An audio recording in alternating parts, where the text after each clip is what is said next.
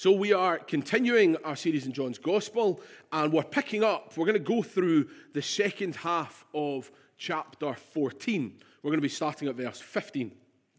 And this is really, this could be the fourth point of last week's sermon. Um, we looked at the eternal glory last week, the, the, the, promise that Jesus gave of, My Father's house has many rooms, I'm preparing a place for you. Jesus tells them, I'm the way, the truth, and the life. Uh, come to me, come through me to the Father. And then, really, what follows this is now Jesus saying, Let not your hearts be troubled, because the Spirit is coming. So let's read then John chapter 14 from verse 15. The words will be on the screen. If you love me, you will keep my commandments. And I will ask the Father, and he will give you another helper to be with you forever. Even the Spirit of truth, whom the world cannot receive because it neither sees him nor knows him. You know him, for he dwells with you and will be in you. I will not leave you as orphans, I will come to you. Yet a little while, and the world will see me no more. But you will see me, because I live. You also will live. In that day, you will know that I am in my Father, and you in me, and I in you. Whoever has my commandments and keeps them, he it is who loves me. And he who loves me will be loved by my Father and I will love him and manifest myself to him. Judas, not Iscariot, said to him, Lord, how is it that you will manifest yourself to us and not to the world? Jesus answered him, If anyone loves me, he will keep my word, and my Father will love him, and we will come to him and make our home with him. Whoever does not love me does not keep my words. And the word that you hear is not mine, but the Father's who sent me. These things I have spoken to you while I am still with you. But the Helper, the Holy Spirit, whom the Father will send in my name, will teach you all things and bring to your remembrance all that I have said to you. Peace I leave with you, my peace I give to you. Not as the world gives, do I give to you. Let not your hearts be troubled, neither let them be afraid. You heard me say to you, I am going away and I will come to you. If you loved me, you would have rejoiced because I'm going to the Father, for the Father is greater than I. And now I have told you before it takes place, so that when it does take place, you may believe. I will no longer talk much with you, for the ruler of the world is coming. He has no claim on me, but I do as the Father has commanded me so that the world may know that I love the Father. Rise, let us go from here. May the Lord add the blessing to the reading of his word. Father, we thank you for your word. Lord, make my words clear. Would they be words of you? Would you speak to us? And as we look at the promise of the Holy Spirit this morning, Lord, would you touch our hearts? Would you minister to us? Amen. I don't believe in the Trinity. I'm waiting for Nathan to come and rugby tackle me off the platform. It's a statement that should be setting off alarm bells in your heads right now. Because it is of, and I categorically don't believe it, don't clip that and post it online and say our pastor's a heretic. But of all the foundational doctrines of the Christian faith, the Trinity, who God is, sits at the very foundation of it. Today, in this passage, we find one of the most, the, the fullest, the most beautiful, and I think the most glorious descriptions of the triune God that we see in Scripture. The Council of Nicaea in the, the fourth century, we believe in one God, the Father, the Almighty. We believe in one Lord, Jesus Christ, the only Son of God. We believe in the Holy Spirit, the Lord, the giver of life. With the Father and the Son, he is worshipped and glorified. We looked at two questions, a question and a statement last week from Thomas and Philip. They know Jesus is going. I don't need to go over this again. We know that the context here is difficult. Jesus is going. His friends are disturbed. They are scared. They don't know really what's coming, though Jesus keeps repeating himself to them. But Jesus is assuring them that when he goes, have hope, have hope in all eternity that comes Understand that in the present I am with you, and know that through prayer, that was the very end of the last verses last week. There is a living relationship with God. And now we moved to this place. There's really two themes here. The two themes in this are the spirit and obedience. I'm going to stick predominantly with the spirit today because uh, to do both, nah, I was, you would be here a very long time if I tried to cover both. So we're going to focus this morning on the Spirit. So the first question for us to answer is who is the Holy Spirit? And that is our first question. Our first question is who is the Holy Spirit, not what is the Holy Spirit? Because the Holy Spirit is not an object. The Holy Spirit is God. The Holy Spirit is He, not it. We never refer to the Spirit as it, and that's important for us to set in place. The Spirit is living, is active, and is a person of the triune God. Do you know, I considered doing a little survey throughout the scriptures of the Spirit, but it lands us a lot in John 16, and I don't want to put poor Andy Hunter off in four weeks' time, so I'm going to leave John 16 where it is uh, uh, and stick with as much as we can pull from this passage. And we find three names for the Spirit used in John's Gospel, and conveniently, all three of them are in this passage for us. We have the first, and where we're going to spend most of this time, we have the helping presence, the helper that we find in verse 16, verse 26. Following that, in verse 17, we have the Spirit of truth. And thirdly, we have the Holy Spirit. I'm gonna, we're going to focus on the first two. Uh, the third one is that, that general term that we use for God. But I want to spend our time in these first two words and look at who is the Spirit of God. So, in this, we come to the Helper, the first name that we encounter, and where we'll spend a good bit of our time. Jesus asks the Spirit to send another helper. I don't often reference the original language because there's usually very little benefit in a sermon. But I think the, the, the, original word they use here is going to be really helpful for us because there's nothing in English that compares to it. You might know the word, the word is paraclete. And it is the word for helper that is used here. You might recognize that word. There's hymns all the way through church history that reference the Spirit as the Paraclete. I found a wonderful hymn from the 12th century from John Neale. Come, thou holy Paraclete, and from thy celestial seat send thy light and brilliancy. Father of the poor, draw near. Giver of all gifts, he here. Come, the soul's true radiance. The reason I bring this word is because in English, th- there is no way for us to define this in a single word. The word we have here is helper, but it's far more than that. This is our advocate in a legal sense. This is our comforter, counselor, helper. All of those words are encapsulated within this word, paraclete. Uh, there's a sense of greatness to it. It's not possible for a human to be a paraclete, the paraclete. Uh, it is infinitely big. Um, it takes somebody of infinite ability and power and greatness to be the paraclete. These aren't human attributes, but they point to one that is bigger than us. That's why I bring you this word. And here's where I think this gets really, really exciting. Jesus calls the Holy Spirit the paraclete, but he calls him another paraclete. We find the same word, 1 John chapter 2, verse 1. My little children, these things I write to you so that you may not sin. And if anyone sins, we have an advocate, the same word, paraclete, with the Father, Jesus Christ, the righteous. The paraclete is Jesus, our advocate, our comforter, our counselor, our helper. Jesus will send another, another who is just like him who will fulfill the roles and the functions as Jesus did in light of Jesus departing earth, the Spirit will come and take his place. Jesus is saying, I'm not going to leave you helpless. I'm not going to leave you like an orphan. I'm not going to abandon you. But I'm praying to the Father that He will send one, that one will come who will strengthen you, who will empower you, one that will be with you and will help you stand in power. Why is it significant? Because it's evidence of the Trinity. The, uh, the Son and the Spirit are one, just as they are one with the Father. The paraclete is greater than any man could be. And we see Jesus here giving this ministry to the Spirit. There's almost a sense in which this is the transition for which Jesus says, okay, as my time comes to an end, the Spirit will now fulfill what I have done. He will continue and carry on my ministry.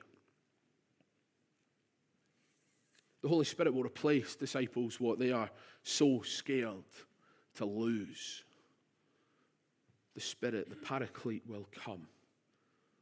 It's a real blessing for us in there, isn't there? That this sense of abandonment, of loss, isolation, loneliness that these disciples knew, their Savior wasn't abandoning them.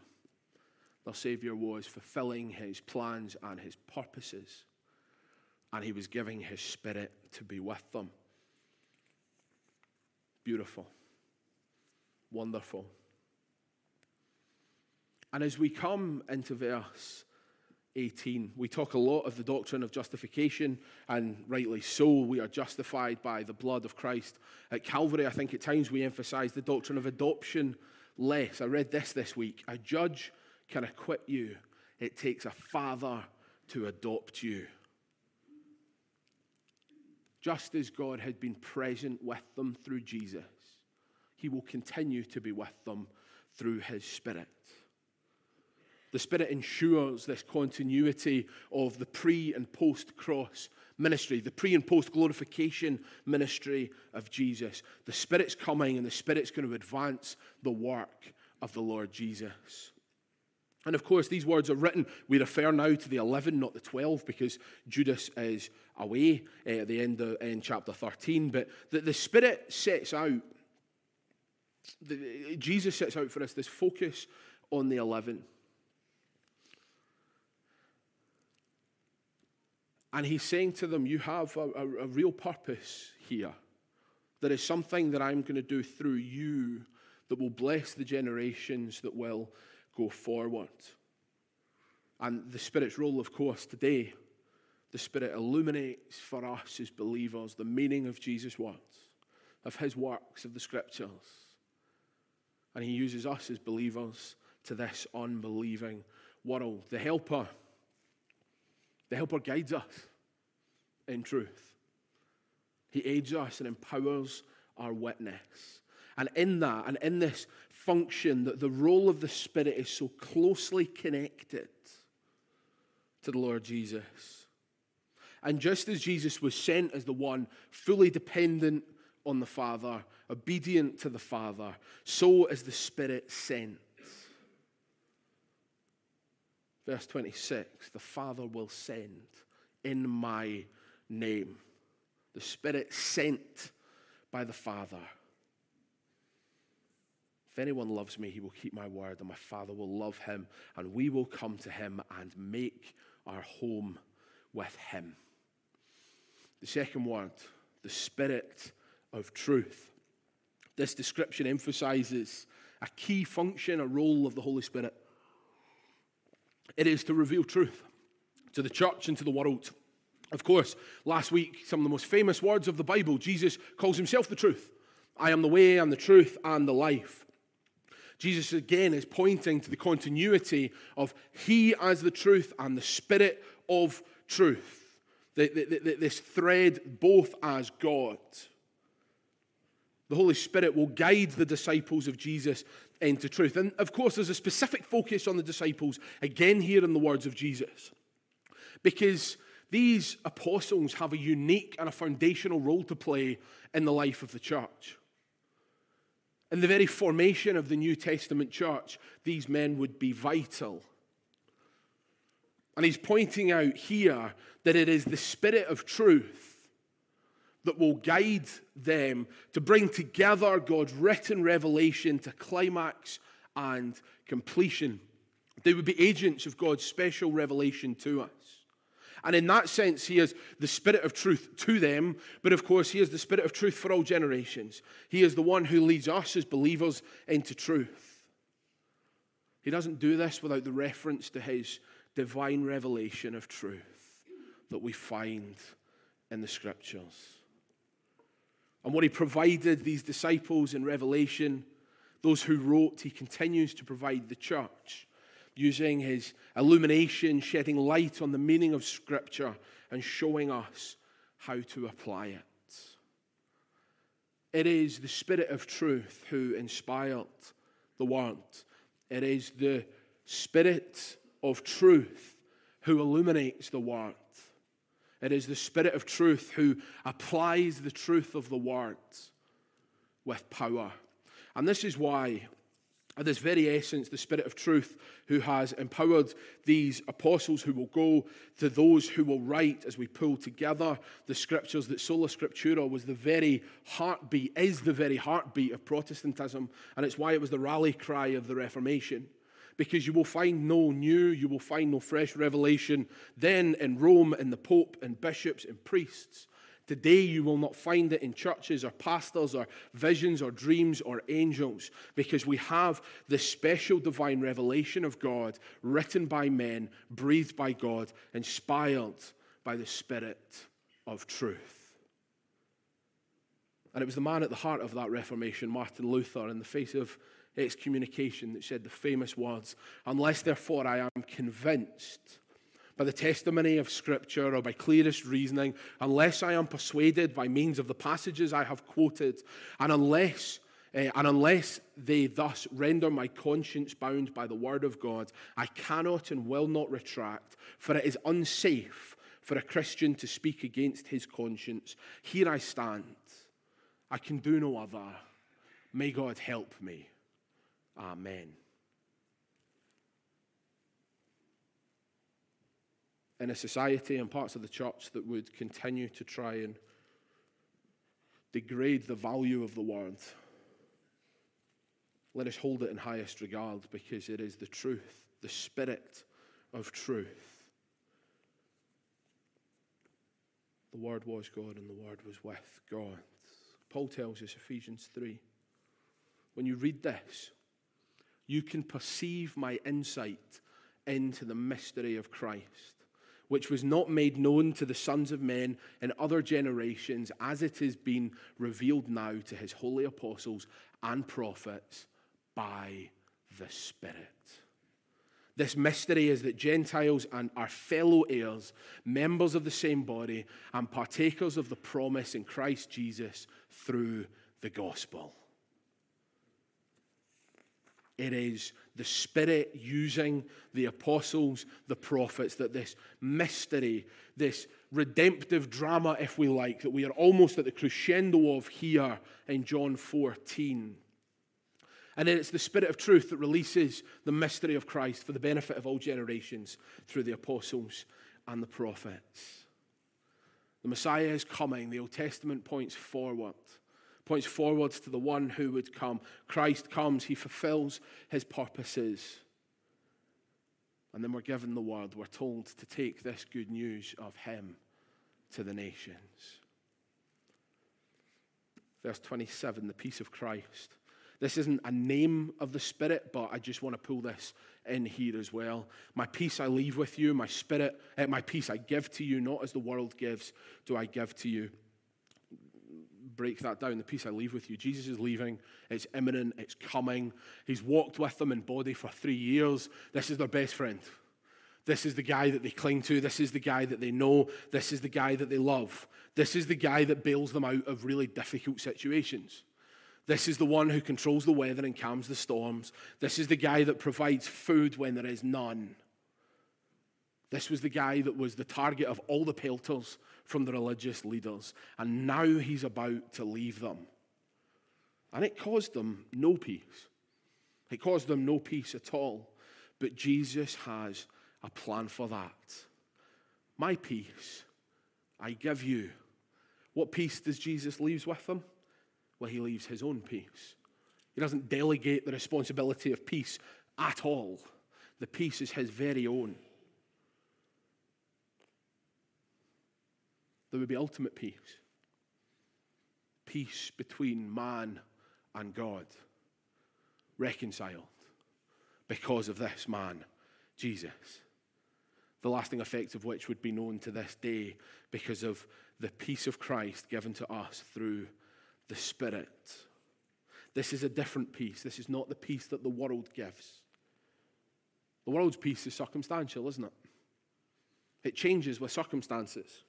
We're told we get rid of the things that distress us run away, quit, get away from it, medicate it, eat, check out, give up, just change. Whatever you have to change in those circumstances, then you'll find peace. Go to your idols for comfort. I found last week's evening service really helpful as we considered what is worship and this idea that we're always worshipping. Everybody's always worshipping. The question is, what are you worshipping? Or who are you worshipping? What is it that affects you? What is it that makes you most excited? What is it that concerns you most? What is it that engages you and excites you and everything else? And in those high moments and low moments, as you look at them, you begin to discover what it is we treasure most. And we discover the idols of our hearts. But this is an unending cycle of hell, trying to find comfort and peace in the world. There are the obvious things the obvious things of pornography and drug and alcohol addiction, adultery. There are those things that we know are bad. And then there's, of course, the more socially acceptable idolatry of our families and our careers. Will they give us peace? But Jesus' peace is something altogether different, and it has nothing to do with circumstance at all. It passes our understanding. There is a peace that says God is in control and He loves you. And if you walk in union, communion with Him through Christ, the Holy Spirit indwelling you, you will walk in perfect peace. Jesus is leaving His peace achievable only through His death. And you will know that continued peace through the Paraclete, the Helper, the Advocate, the Spirit of truth. Second question, much quicker. Whom did the Holy Spirit come for? Verse 17. You know him, for he dwells with you and will be in you. Verse 20, in that day you will know that I am in my Father and uh, you in me and I in you. And verse 23, if anyone loves me, he will keep my word and my Father will love him and we will come to him and make our home with him. The Holy Spirit came for all who would believe. We're told that those that don't believe won't receive the Spirit. Why? Because they do not see Him and they do not know Him. But Jesus, in contrast, says to His disciples, Because you know Him, He dwells in you. And the second thing with that, He is present with us as God's people. I will not leave you as orphans, I will come to you. The Holy Spirit abides in us as God's people. He is the gift from the Father and an answer to the prayer of the Son.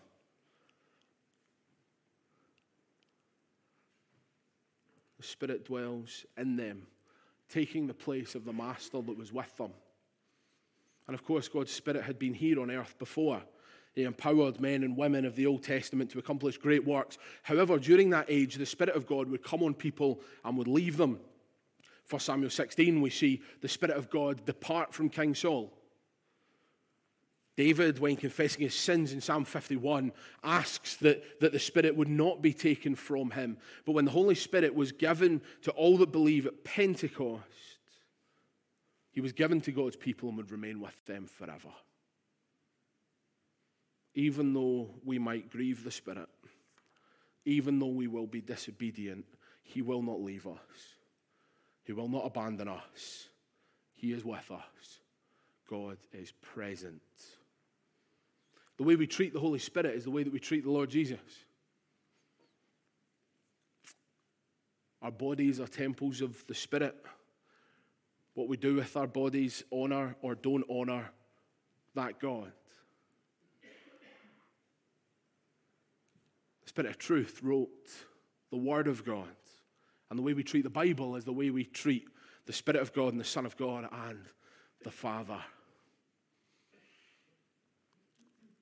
So the last question is what does the Holy Spirit do? Wonderful, verse 26. But the Helper, of the Holy Spirit, whom the Father will send in my name, he will teach you all things and bring to your remembrance all that I have said to you. This isn't exclusive. There are, I think, about 10 functions of the Spirit. Uh, a lot of them will come to in a few weeks in John 16. Um, the, the first thing we see is that the Spirit indwells believers. That's what the Holy Spirit does. I would say would be the first thing in there. And, and the thing that we pull from this passage is he teaches and reminds us of Christ's work. The primary role of the Spirit is to teach us and remind us of Christ's work. For those who don't know Jesus, the mysteries remain a mystery and will remain a mystery for all eternity. But the indwelling Spirit brings an understanding, and from that understanding, we have comfort. And the Holy Spirit brings before their troubled hearts and our troubled hearts the Word of God and applies it for comfort. That's why we use the Word when we visit people. Whether in home or at hospital, we use the Word because the Word brings the peace of God. And it is marvelous in its comfort. And secondly, He comforts God's people. Just as Jesus said before them last week remember what's to come. Remember, I'm the way, the truth, and the life. I'm with you. Remember, I give myself to you. You can pray to me. I will hear you. I will listen. And really, this point is let not your hearts be troubled. I will send the Paraclete, another helper, who will guide you, guard you, and teach you. And to finish, we come then in verse 30 to words that have shaken me this week. Um, just verse 30 I will no longer talk much with you, for the ruler of the world is coming. He has no claim on me. Satan's coming. The prince of darkness, the ruler of the things of this world, is coming for Jesus.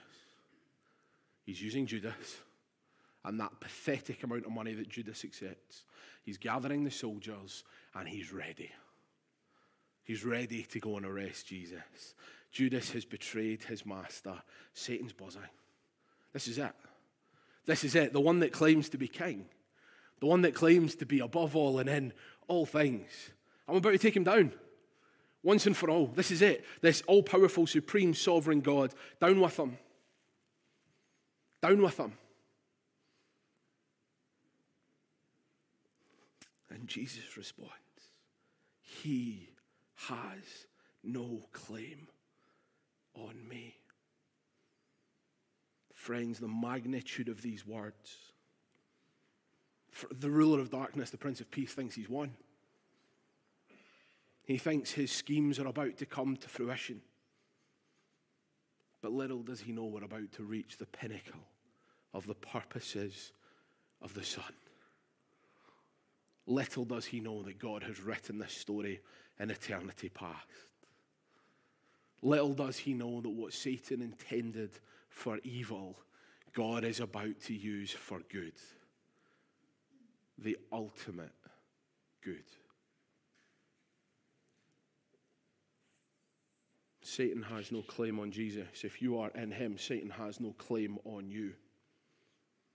If you know and love the Lord Jesus, whatever baggage, whatever sin, whatever struggle, heart, whatever mountain, however insurmountable it seems in your life, whatever keeps you awake at night, the fear, the dread, guilt, anxiety, hear it clearly, it has no claim on you. Satan has no claim on you. You are not his. You are a child of God, justified by the Son, adopted by the Father, and sanctified by the Spirit your creator and sustainer king has claim on you. Your name is written, your name is sealed in the book of life. You belong to the king. Your sin does not define you, your struggles, hearts, griefs, everything that is wrong of this world does not define you and it does not have claim on you. Jesus Christ, your king, does and by his Spirit, another paraclete dwells in you and is with you. The Spirit of God continues throughout generations to work and transform lives. The truth is proclaimed, it is heard, it is known across the nation. We have that task of this wonderful gospel message of Jesus. Jesus claimed that Satan, death has no claim on me, the grave has no claim on me. The message that he has defeated death. And if you come to know that truth of Christ through the Spirit, you too can say, Satan has no claim on me. I'm a child of God and I'm walking in the light. Let's pray.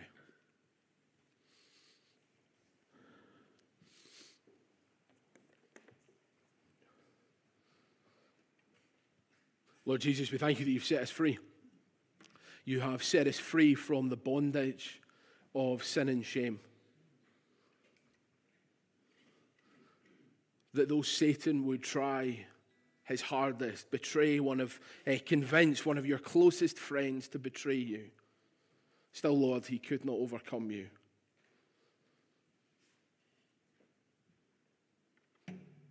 That you would go to that cross